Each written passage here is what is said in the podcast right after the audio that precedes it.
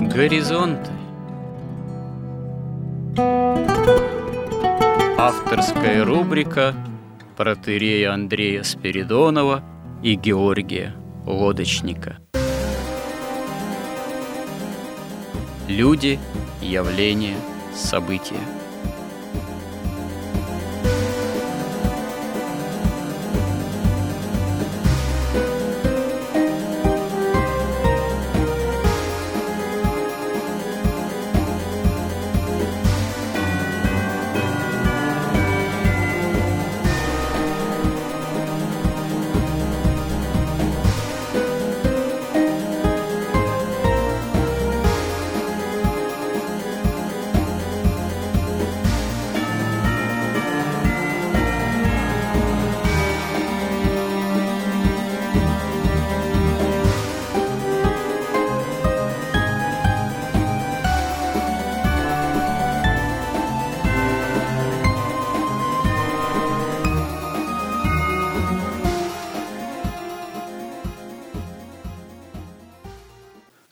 Добрый день, уважаемые радиослушатели. В эфире радио «Благовещение». И в нашей постоянной рубрике «Горизонты» я, протерей Андрей Спиридонов, и мой добрый и постоянный же собеседник Георгий Лодочник продолжаем наши собеседования в рамках обширной же рубрики «История как промысел Божий». Применительно к древней истории, библейской истории в ее контексте – мы ну, дошли до послепотопных времен, а, фактически до строительства и сокрушения Вавилонской башни. Достаточно а, долго обсуждали, что этому предшествовало, потому что история, связанная со всемирным потопом, дарованием завета со стороны Бога Ною, история его семейства. Это есть, собственно говоря, история самого-самого начала и нашей цивилизации в том числе.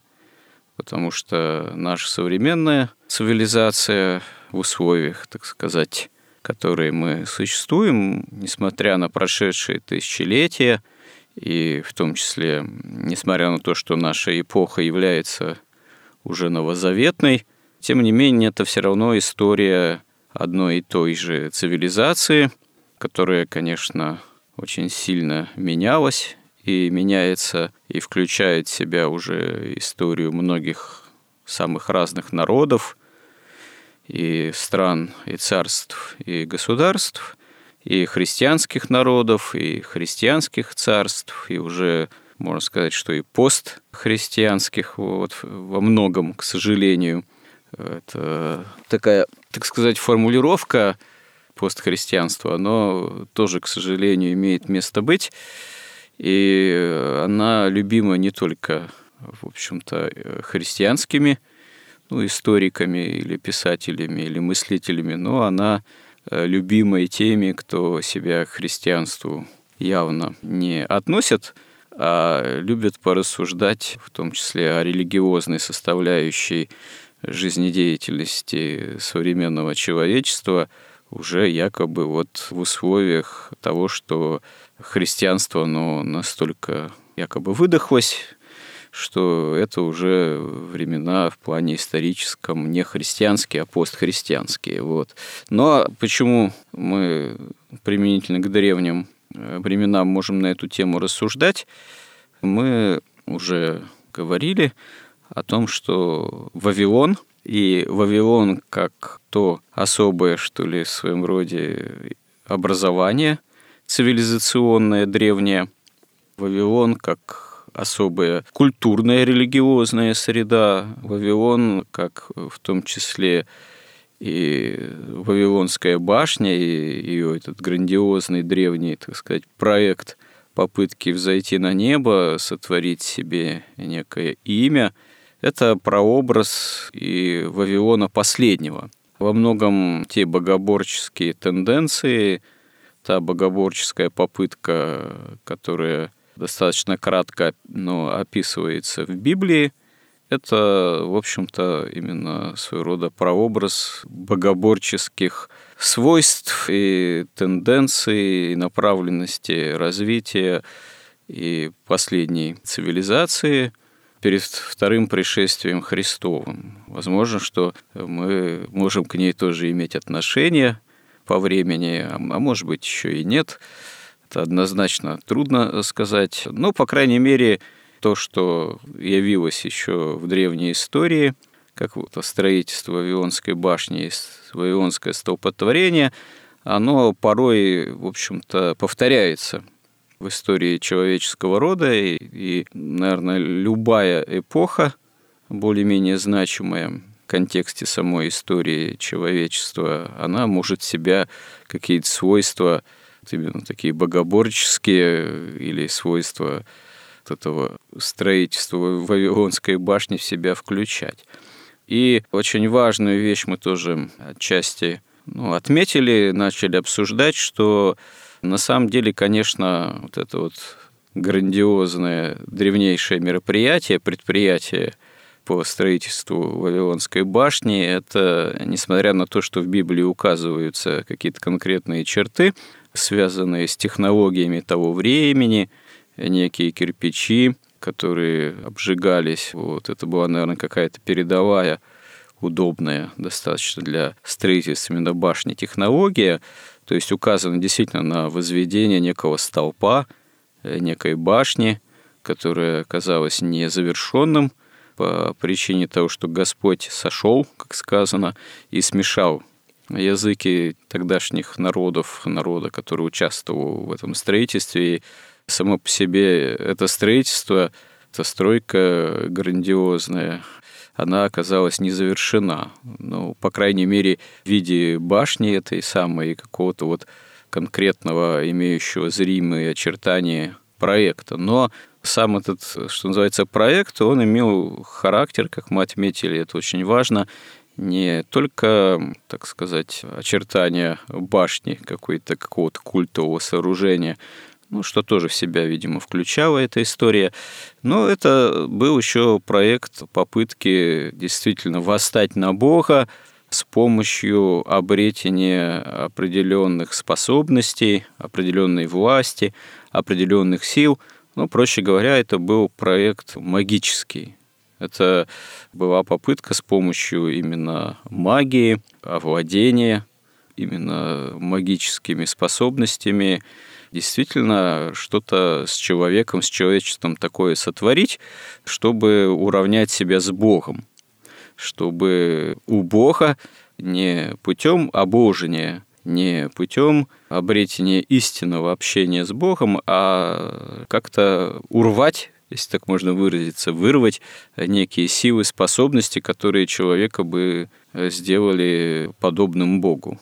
Может быть, таким образом даже и бессмертие обрести, некую такую победу над смертью именно человеческими силами, но с помощью мира духовного. Сравняться, да, с Богом, вот именно сотворить себе имя. Не случайно здесь указано в Библии, что такое действительно сотворить имя. Это же указание на попытку какого-то серьезного изменения в самом человеке.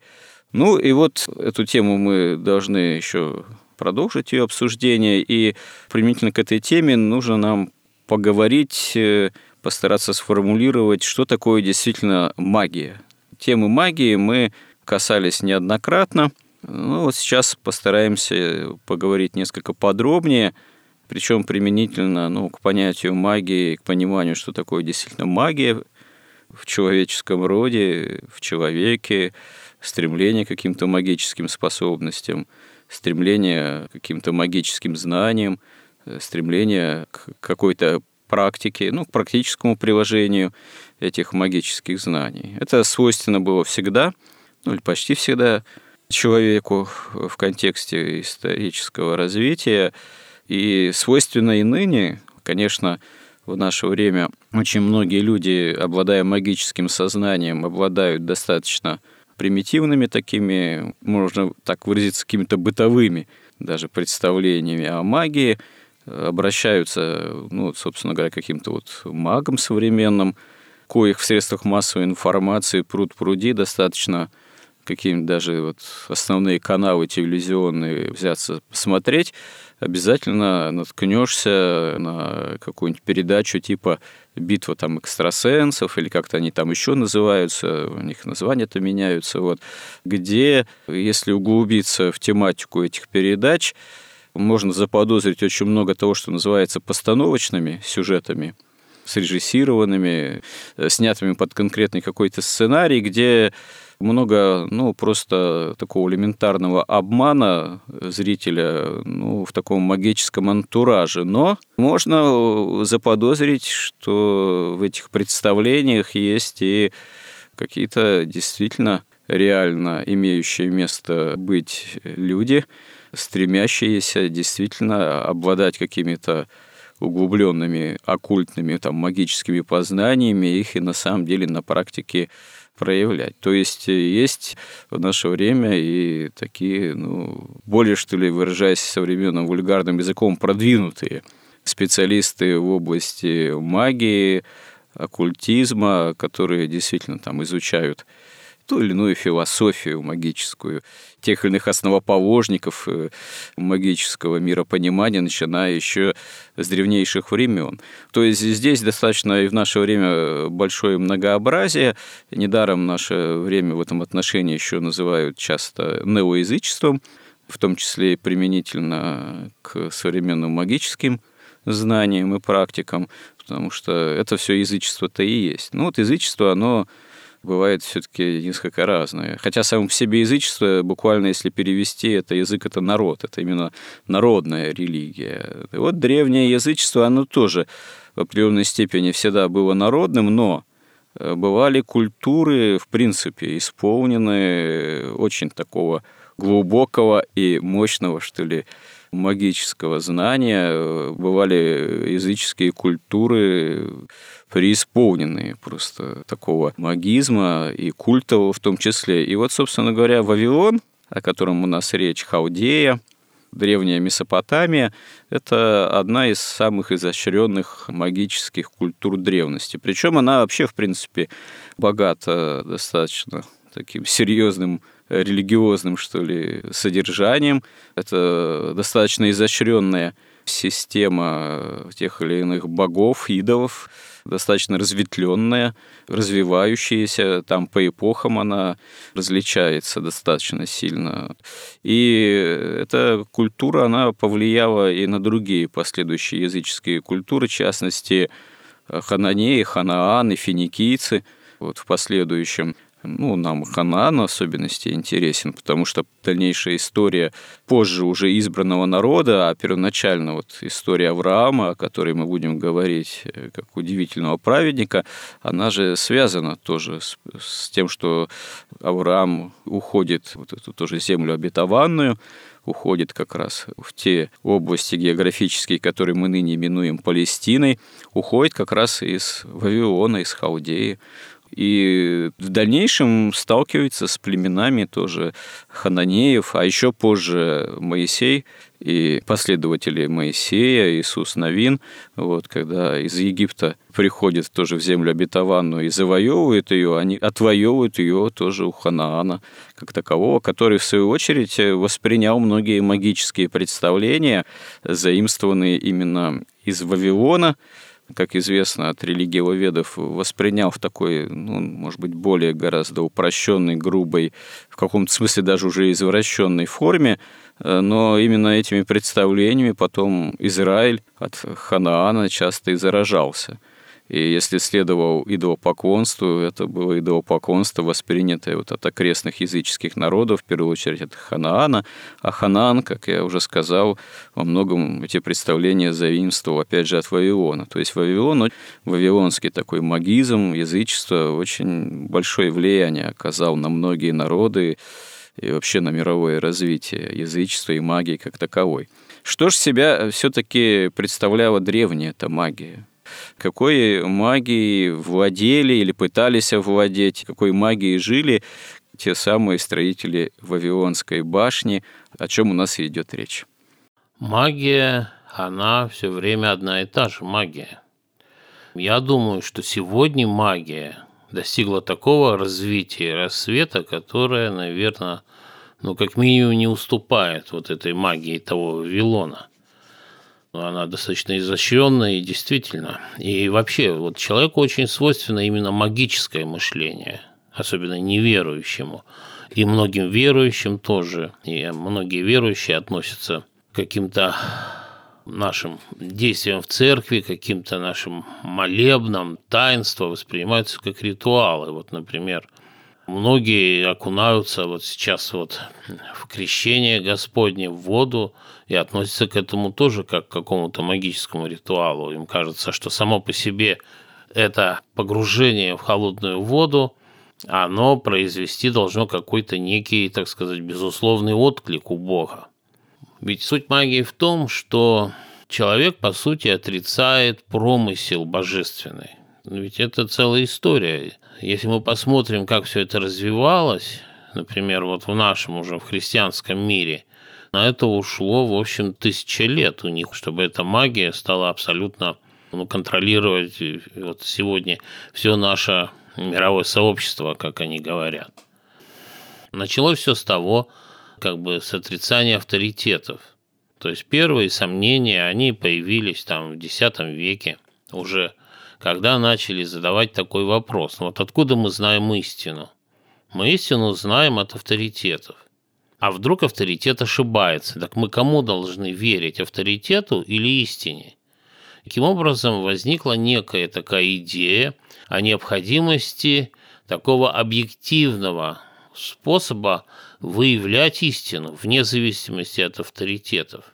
И фактически это точное повторение того, что произошло с сатаной, и то, что произошло с Евой, и потом с Адамом. То есть предполагается, что существует некая истина, такая вот абстрактная, некая истина, которая такая свойство разума, и разум человеческий или разум там ангельский может с высоты этой истины взять и начать судить вот Бога, его волю. Христианство же говорит, что истина есть единственная, это воля Бога, и никакой другой истины нет, поэтому судить волю Бога в принципе невозможно. И нет никакого вообще способа определить истину, постичь истину, кроме веры веры Богу, веру ангелам, которые не пали, веру пророкам, которым эту истину через иерархию ангельскую была донесена до пророков, эта истина, и они потом возвещают ее. И поэтому, если мы начинаем оспаривать авторитеты святых отцов, которые всей своей жизнью и смертью своей доказали истинность того, о чем они говорили – то мы попадаем в ту же самую ловушку сатаническую вот этого грехопадения и сатаны, и Адама, и Евы. И, в общем-то, на этом вся магия основана. Фактически основана на той же фразе «в раю от змеи исходящей подлинно ли сказал Бог?» Так получается. Ну да, собственно, вся суть, вот вся история движется борьбой религии и магии. Никакой научного мировоззрения нет. Научное мировоззрение – это низший уровень магического мировоззрения. Просто для того, чтобы христиан каким-то образом сбить с толку и сказать, да нет ни Бога, ни ангела, есть только человек, вот гуманизм, вот человек вершина творения, вот есть наука, которая объективно доказывается опытом, но это самая низшая стадия магии, суть ее всегда одна и та же. Она исходит из того, что человек единственный, но это вот наука исходит, что единственный человек, а магия исходит, что есть еще и духи, и вот есть сатана, такой, который открыл человечеству знание, а Бог, он что, он просто, ну, он сотворил мир, ушел на покой. Какие-то его энергии воплотились в мироздании в качестве каких-то эманаций, и сатана говорит, как действовать. Если обратитесь вот к этой какой-то божественной эманации, получите безусловный ответ. Как, например, вы кием ударите по шару под углом, он полетит в том направлении, в каком вы ударили. Вот магия исходит из того, что воля, свободная воля, есть только у человека и у сатаны. А Бог свою волю, он как бы, Бог сделал свой первый ход. Он сделал ход и все – и теперь мы в волю можем делать сколько угодно ходов, потому что, ну, Бог же совершенен, он ничего изменить уже не может. То есть они исходят из того, что не существует промысла Божьего. Поэтому все время у всех вот у любителей науки и магии у них всегда проблемы. То есть у них, как у Фауста, что, как он говорил, я часть той силы, которая все время стремится сделать зло, но творит добро. Это уже происходит за счет, ну, во-первых, непостижимости вот этой вот божественной воли, выраженной в законах природы, она настолько глубока и настолько совершенна, что никакой ни человек, ни наука, ни магия, ни сатана, никто не может эти законы каким-то образом превзойти, обыграть или как-то изменить. Тем более они в состоянии, никто мы не можем как бы идти против промысла. Мы идти-то можем, но мы придем в ад тогда в таком случае. И вот этот основной как бы раздел происходил, когда вот был Спиноза и Декарт, и с ними упорно спорил Блес Паскаль. Но, так сказать, история и ростовщики, и всякие финансисты, они все встали на сторону Декарта и Спинозы. То есть они говорили о том, что, ну ведь видите, Бог мир создал, его воля в том, чтобы человек его познал, он же говорил, храните и возделывайте сад. То есть мы должны сами постигнуть истину. В этом заключается воля Бога. Мы не должны опираться на какие-то там древние авторитеты, но мы с помощью научных методов должны постигнуть и преобразовать мир. По сути, как говорил потом там Маркс, Энгельс и вся вот эта вот команда, что философы объясняли мир, а наше дело его преобразовать. То есть взять от природы то, что нам нужно, а не умолять милости от природы. То есть это как предтеча вот таких крайних уже взглядов были выражены уже вот Спинозой и Декартом.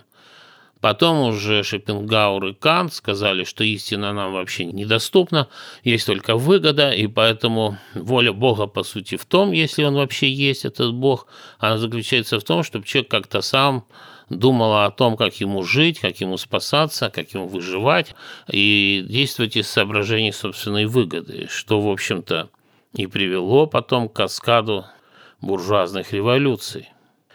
По сути, магия, если так уже мы начнем, собственно, с сути магии, потом вернемся к истории, как она двигалась от Вавилона до наших дней, то можно сказать, что существует три вида магии. Магия знания, примитивного знания, научного знания, самого нижнего уровня знания, знания вот самого низкого, на котором мы находимся, уровня бытия и сознания.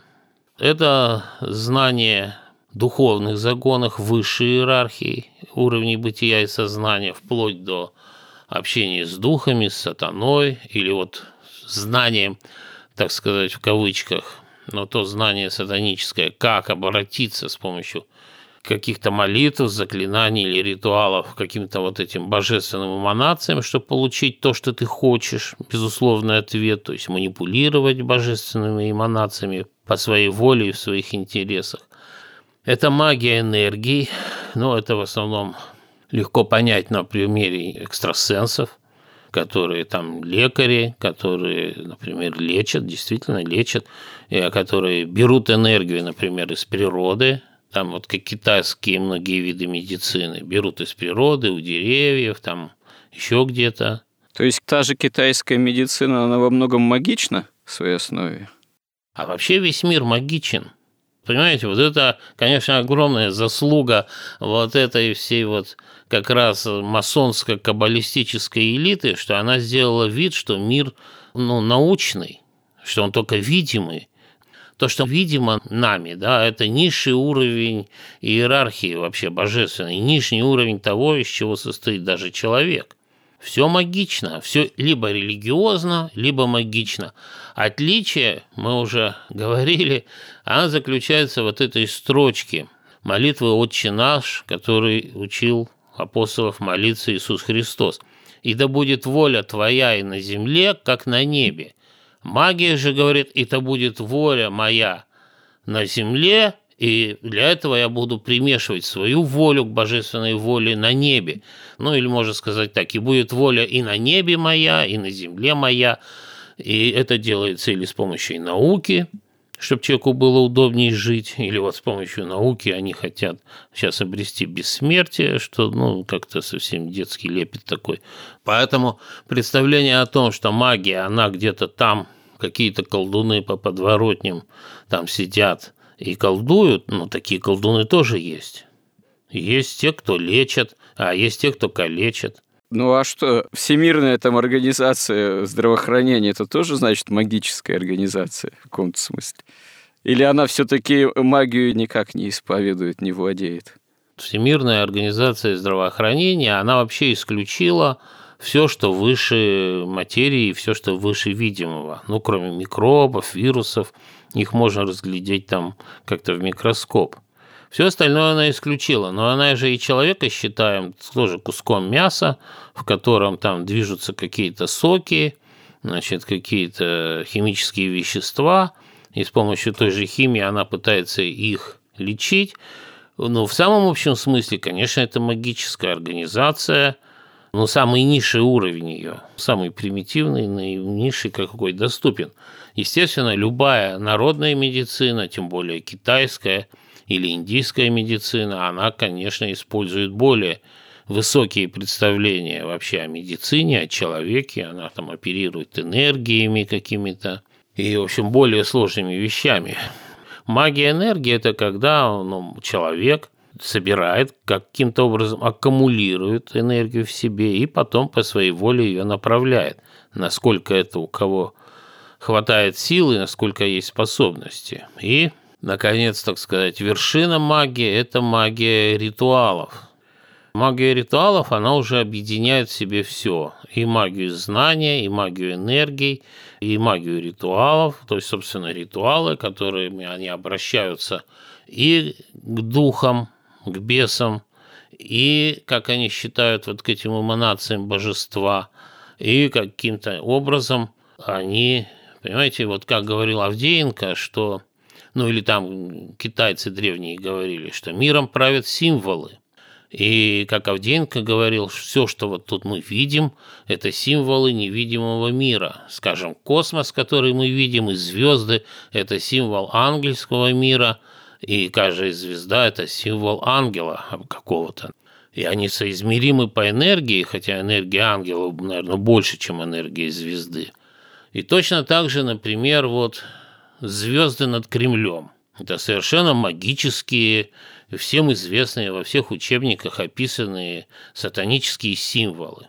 Через эти символы, как через порталы, сохраняется власть, ну, сущность большевистской власти, она чисто сатаническая.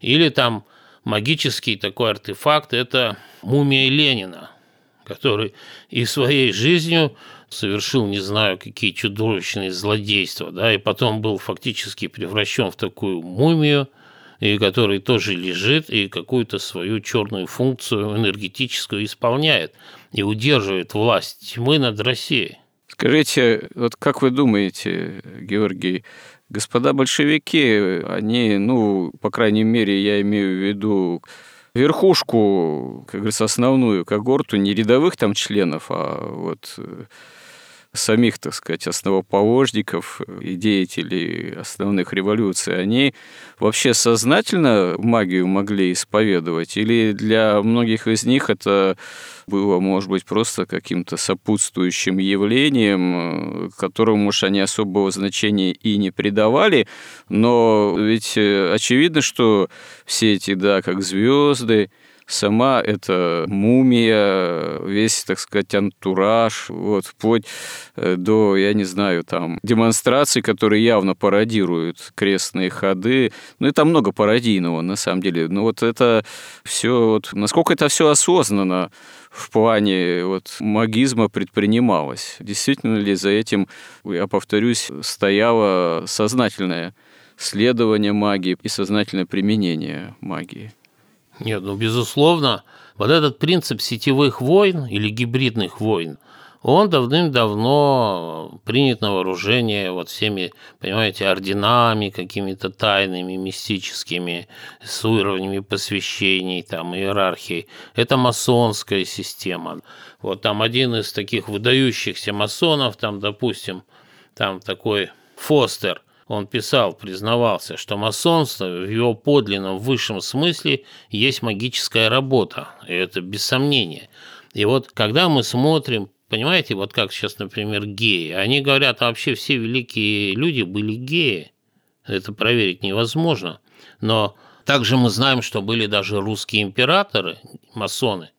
Во времена Пушкина там буквально, я не знаю, там ну, тот же Мотовилов там писал потом, да, что сплошь все были масоны, это было очень модно. Но отличие это, понимаете, в чем дело? Ведь у масонства есть степени посвящения. И есть реальные масоны, которые посвящены в реальные цели и задачи. А есть, так сказать, свадебные генералы. Вот приходят, говорят, там Пушкин даже как бы вроде вступил в ложу, но, так сказать, не стал в ней ничего делать, и его там исключили, он сам вышел. То есть приходят и говорят, вот смотрите, ваш император, он член ложи нашей, вступайте и вы. Вот вы будете братья. Они вступают, помогают друг другу. Да, император помогает каким-то братьям, потому что ему объяснили, что масонство – это служение человечеству, это просвещение, это братство. Ему же не говорили, что это магическая работа. Вот. А приходят и говорят императору, а вот брат наш, младший, вот такой вот масон, а тот уже настоящий масон, который ведет реально магическую работу, который создает вот эту сложнейшую сетевую структуру в России, например, или до этого во Франции, в Европе, в Америке. И мы никогда не знаем, кто из них реальный масон. Потому что масоны в высокой степени посвящения, они тоже ведь аскетичны. Это не значит, что если ты масон, ты купил себе первый класс в самолете и полетел на Мальдивы там отдыхать у них совсем другие цели. Поэтому невозможно определить, кто из большевиков был конкретно масоном и магом там каким-то, да, каббалистом, а кто не был, кто был просто дурачком. Значит, кто-то понимал, что вот наш хозяин этот, надо ему слушаться, да, но мы видим, что ведь русскую революцию буржуазную готовили английские банкиры – а коммунистическую, вот эту большевистскую готовили американские банкиры. И даже летом 17 года большая делегация во главе с председателем Центрального банка США приезжали в Россию, чтобы выбрать, на кого поставить, на Троцкого или на Керенского. И, естественно, выбрали Троцкого. Поэтому потом все деньги Российской империи утекли не в Британию, а в Америку. И поднялась Америка, а Британия опустилась. Поэтому совершенно очевидно, что это совершенно непростые люди все эти были. Мы просто не знаем, кто. Может, Ленин был, может быть, просто дурачком, или, как он сам говорил, полезным идиотом. А кто-то у него водитель, может быть, там, не знаю, или охранник был какой-то высочайшей степени каббалист, посвященный. Это невозможно выяснить. Но то, что мы знаем, что, например, к расстрелу царской семьи приезжали какие-то люди – которые говорили не то по-немецки, не то по-английски, о которых известно, что они приезжали, что делали, куда делись, кто такие, все таинственно. Поэтому большевизм – это, безусловно, сатаническое, магическое учение. И даже можно посмотреть, вот говорил же Христос, по плодам узнаете их. Что они делали? Прежде всего, они уничтожали церковь христианскую. И только то, что именно Господь чудом ее ведь сохранил. Но ведь не было никаких вообще причин церкви сохраниться, а их физически уничтожали. Причем глумились, ведь это вот эта ярость, прямо адская ярость, с которой они убивали, глумились над монахами, монахинями, над просто приличными людьми, у которых, ну, которые были просто образованные, которые матом не разговаривали. У женщин там сдирали кожу с рук и с ног и называли там перчатками какими-то. То есть то, что там творится, это просто реально ад вырвался на землю из подземелья. Поэтому здесь вообще никаких сомнений нет, и мы даже видим вот эти вот артефакты. Ведь когда пришел Ельцин, звезды сняли – он еще и хотел и архивы, потому что он-то, ну, так сказать, профан такой. Он верит, да, большевизм победили, давайте откроем архивы и давайте покончим с коммунизмом. Так ему же ведь не дали. Архивы быстро закрыли. Что-то с ними там сделали, с архивами. Звезды сняли, но только половину. Вторую половину не дали снять. гроб этот, который стоит в центре города, да, он вообще неприкосновенный. Все боятся к нему подойти или что-то с ним сделать, да, поэтому что, тут вообще сомнений никаких не может быть. Думаете, это такой магический страх перед гробом, так сказать, мавзолеем этим своего рода? Но, понимаете, вот капитализм, это тоже нам бы вот как-то бы системно попробовать это рассказать. Капитализм – это как раз магическая система, которая привела вот за эти 300 лет существования ростовчического именно капитализма привела к концентрации власти и собственности в одних руках, безусловно, каббалистов и масонов. Вся власть у них и политическая, и экономическая, и власть средств массовой информации, и, конечно, и, и каббалистическая власть у них же. Единственное, что им противостоит, это церковь Христа – а капитализм как таковой, он с самого начала имел его развитие, появление, становление магический характер, или он постепенно становится магическим? Понимаете, капитализм он невозможен без одновременного развития научно-технического прогресса они очень взаимосвязаны. Ростовчичество и капитализм, и научно-технический прогресс, потому что для того, чтобы там построить завод, нужны деньги, деньги должны быть концентрированы в одних руках, то есть капитал поддерживает научно-технический прогресс, а научно-технический прогресс позволяет капиталу концентрировать этот капитал. Да, это, кстати, довольно интересная вещь и, в общем-то, очевидная, что научно-технический прогресс, он не всегда сопутствует человеческой истории. Человек, человечество может веками развиваться ну, в таком традиционном ключе, что называется в традиции. Да? Ну, вот э, христианской, например, традиции, ну, Европа, не только западная, ну, в принципе, мы сейчас в основном все-таки имеем в виду все равно западную, западноевропейскую цивилизацию, вот, ну, которая, в принципе, себя и Византию включала которая во многом не является именно уже Западной Европы, но э, все-таки входит в границы западной цивилизации христианской. Вот. Ну, тысячу лет, к примеру, существовало без всякого научного технического прогресса. Ведь я имею в виду тысячелетия от Константина Великого, с IV века от Рождества Христова и ну, где-то до XIV столетия, когда уже, собственно говоря, эпоха Возрождения, так называемого, начинает э, вступать в свои права уже с особенной силой, а эпоха Возрождения во многом это и есть уже начало последующего капиталистического развития. И тут тогда и появляется научно-технический прогресс как таковой, ну, в дальнейшем. Понимаете, ведь научно-технический прогресс и вообще прогресс – это нечто прямо противоположное божественной эволюции во всех отношениях. Ведь божественная эволюция, она заложена Богом в мироздание и в человека. Это абсолютно прямо противоположно вообще техническому и вообще любому прогрессу. Тогда давайте на эту тему пару слов скажем. Вот смотрите, божественная эволюция предполагает, что человек постигает божественную истину через эту иерархию божественных ангелов.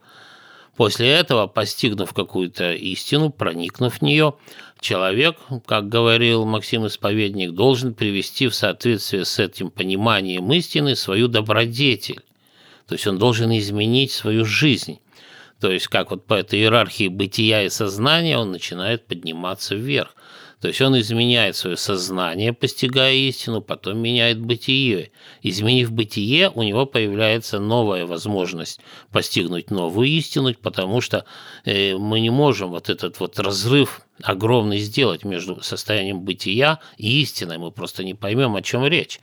Поэтому невозможно прийти в церковь и стать там моментально святым. На это уходит там очень много лет, десятилетий.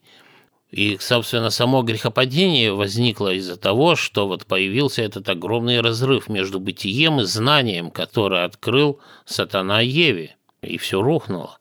Вот в этом заключается божественная эволюция. Человек воспринимает божественную благодать, он покоряется божественной вот благодати, благодать производит в нем любовь, он идет навстречу Богу, Бог опускается навстречу к нему, и через человека – он присоединяет к себе творение. Это божественный замысел.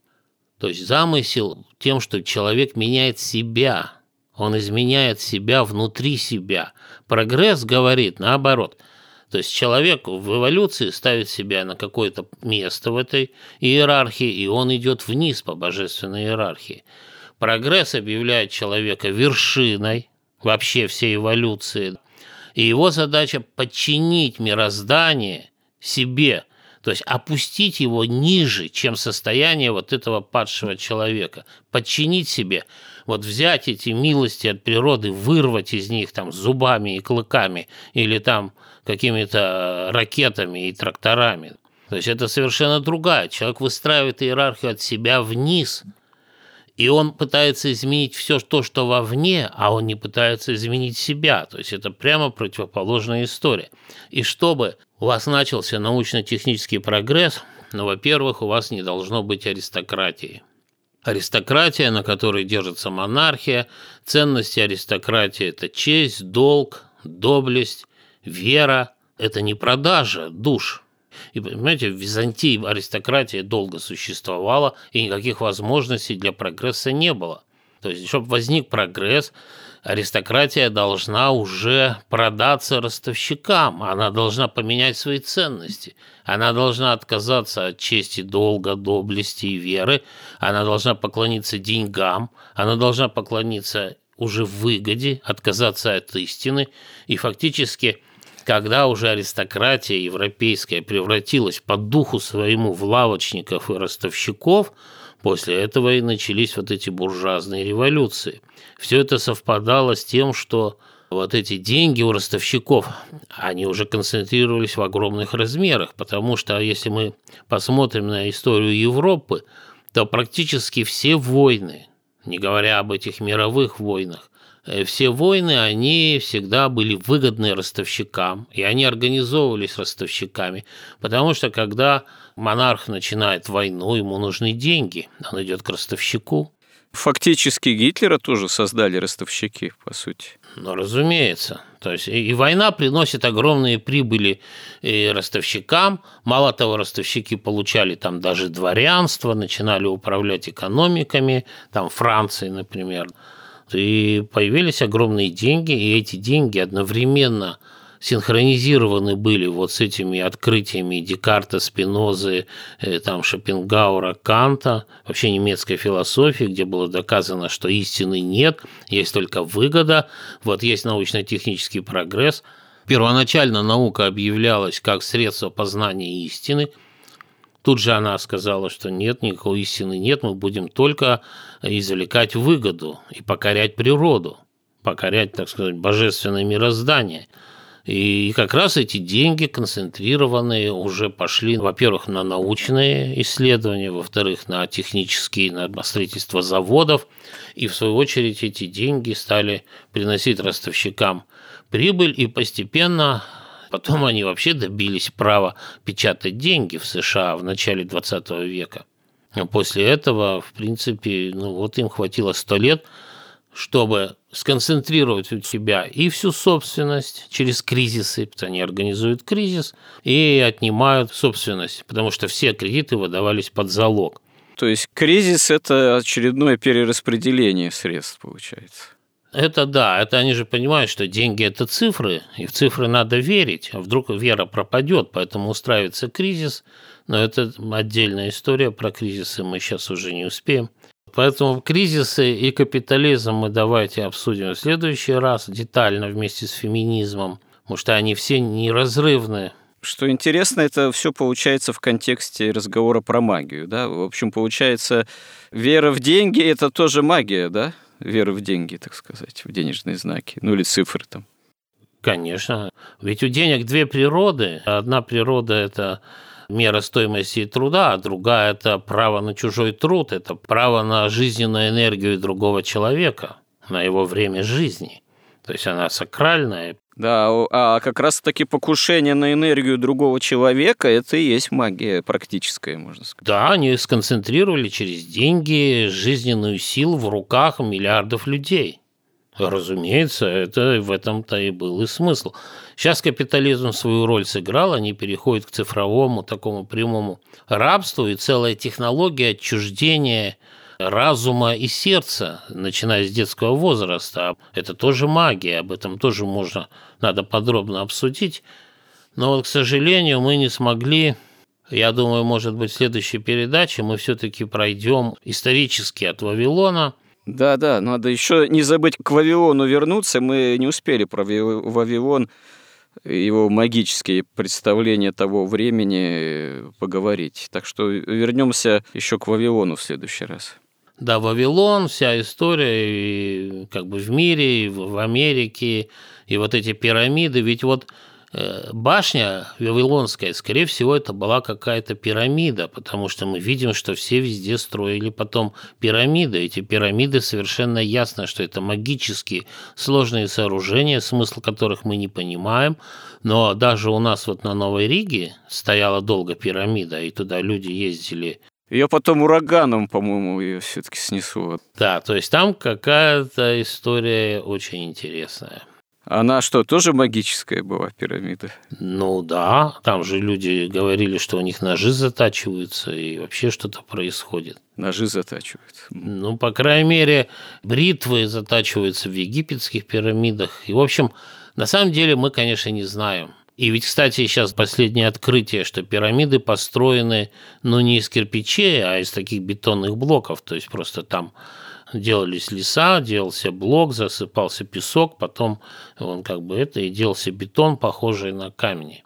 То есть это все отсылает нас вот к Вавилону, и нам, конечно, интересно просмотреть историю, как вот потом, когда Бог смешал языки, люди утратили знания, цельное, единое, у каждого народа своя религия, эта религия имеет свое уже искаженное знание, истинной религии никто не имел – но вот даже у э, вот этой вавилонской религии, древней, вассирийской, все-таки долго сохранялась память и о потопе, и о едином Боге, и о Троице, и о жертвоприношениях, причем бескровные они совершали сначала.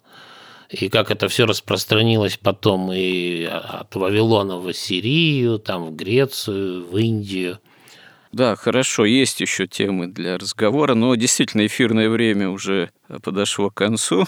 Спасибо вам за этот экскурс, прелюбопытный, в том числе в историю капитализма, история которого оказывается историей и магии тоже в том числе. Вот.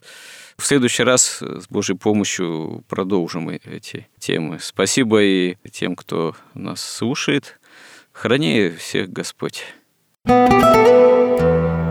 Горизонт на радио Благовещение.